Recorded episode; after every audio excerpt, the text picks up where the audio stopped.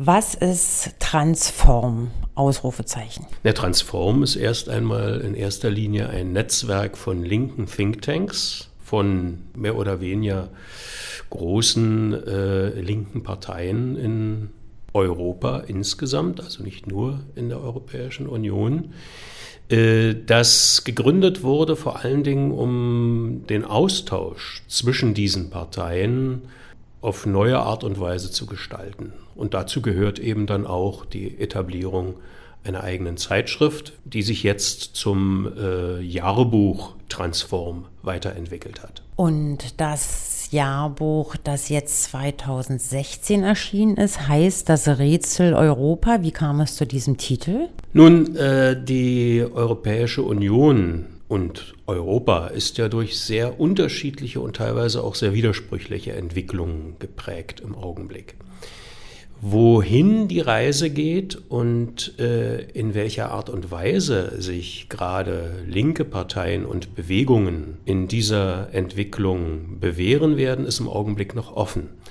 Insoweit äh, ist Europa und ist die Europäische Union für viele Menschen durchaus ein Rätsel. Und äh, es fehlen im Augenblick auch noch eigentlich adäquate Strategien von linker Seite. Und das wurde versucht mit dem Begriff des Rätsels in der deutschen Ausgabe zu erfassen. Die englische Ausgabe, glaube ich, trifft es mit Enigma of Europe ein bisschen besser, weil es ist noch rätselhafter. Es bedeutet Chiffrierung, wie sich also aktuelle Entwicklungen in äh, politische Prozesse umsetzen, die doch von einer gewissen Unberechenbarkeit geprägt sind. Was beinhaltet dieser Band jetzt an Aufsätzen, an Essays, an Texten? In erster Linie geht es eigentlich um die Frage, das ist auch das übergreifende Anliegen, ja, der äh, Transform-Jahrbücher oder der Arbeit von Transform insgesamt, wie sich Linke eigentlich in diesen Entwicklungen positionieren können.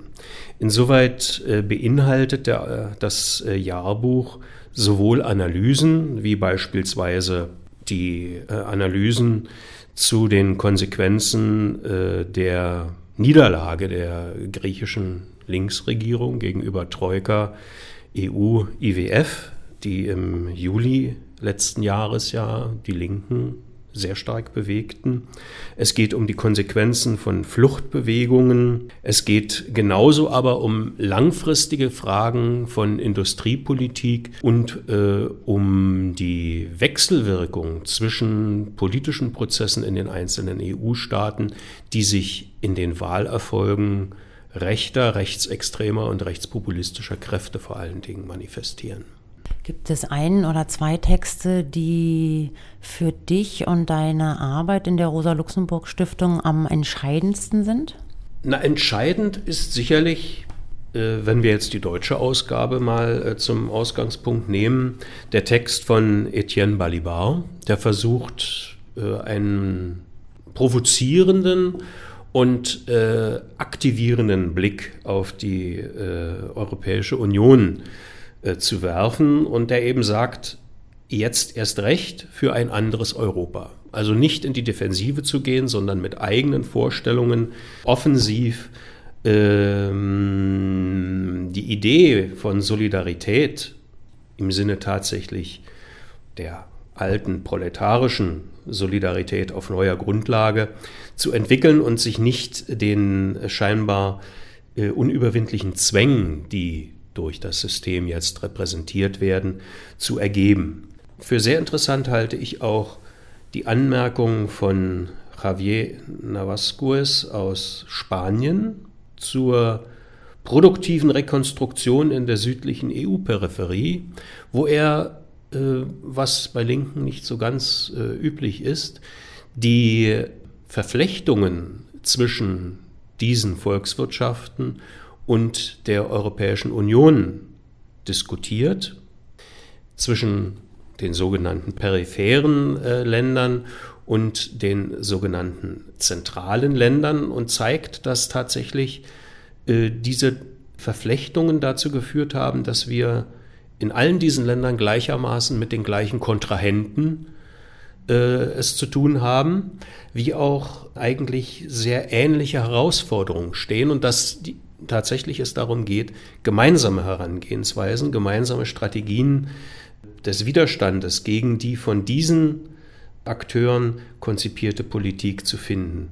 Drittens in der deutschsprachigen Ausgabe äh, nur zu finden eine interessante Analyse von Thomas Nord und Peter Frigger zum äh, langen Wahljahr in der Europäischen Union, wo dargestellt wird, welche äh, wesentlichen äh, Ergebnisse die in den letzten Jahren oder auch in den letzten Monaten stattgefundenen Wahlen eigentlich für die Linke haben. Es zeigt sich dabei also auch, wie ähnlich die Konfliktsituationen sind und wie ähnlich auch die Herausforderungen für die linken Parteien sind, die eigentlich gemeinsam angegangen werden müssten.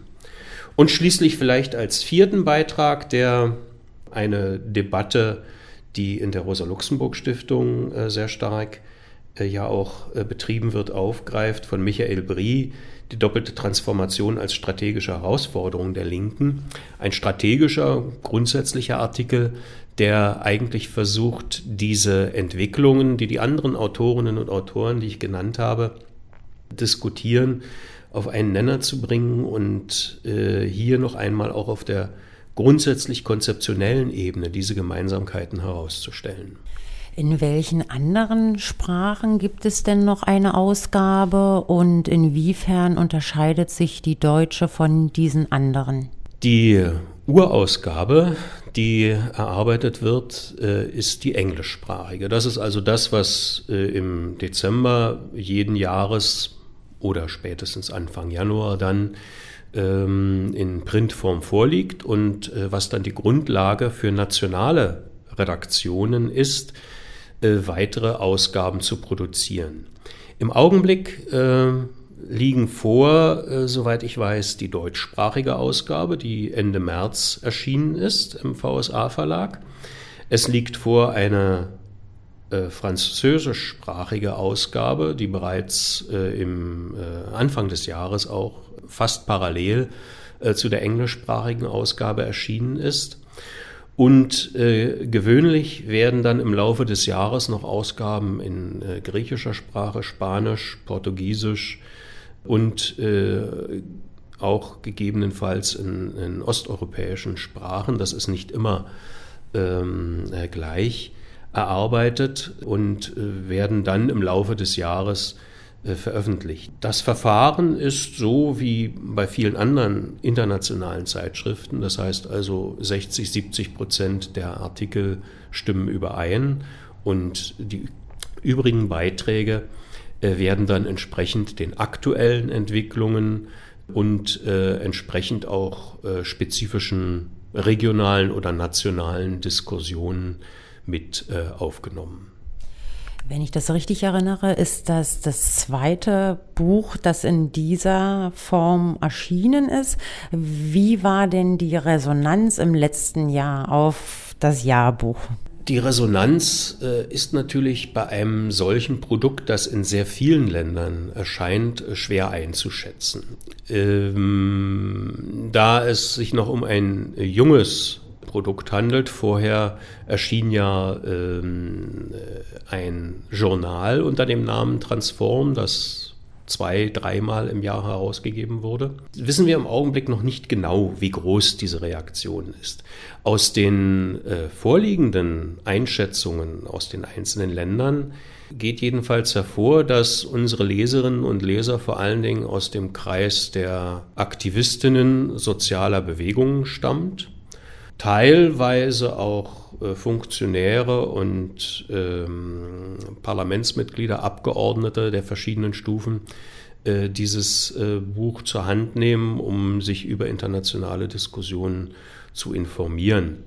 Das wird noch ein bisschen eine Herausforderung sein, diese äh, äh, Verbreitung genau einzuschätzen. Insoweit also kann man Hörerinnen und Hörer nur auffordern, wenn sie das Buch zur Hand genommen haben und Hinweise haben, ihre Meinung äußern wollen, sollten sie sich einfach an die Redaktion wenden. Vielen Dank. Bitteschön.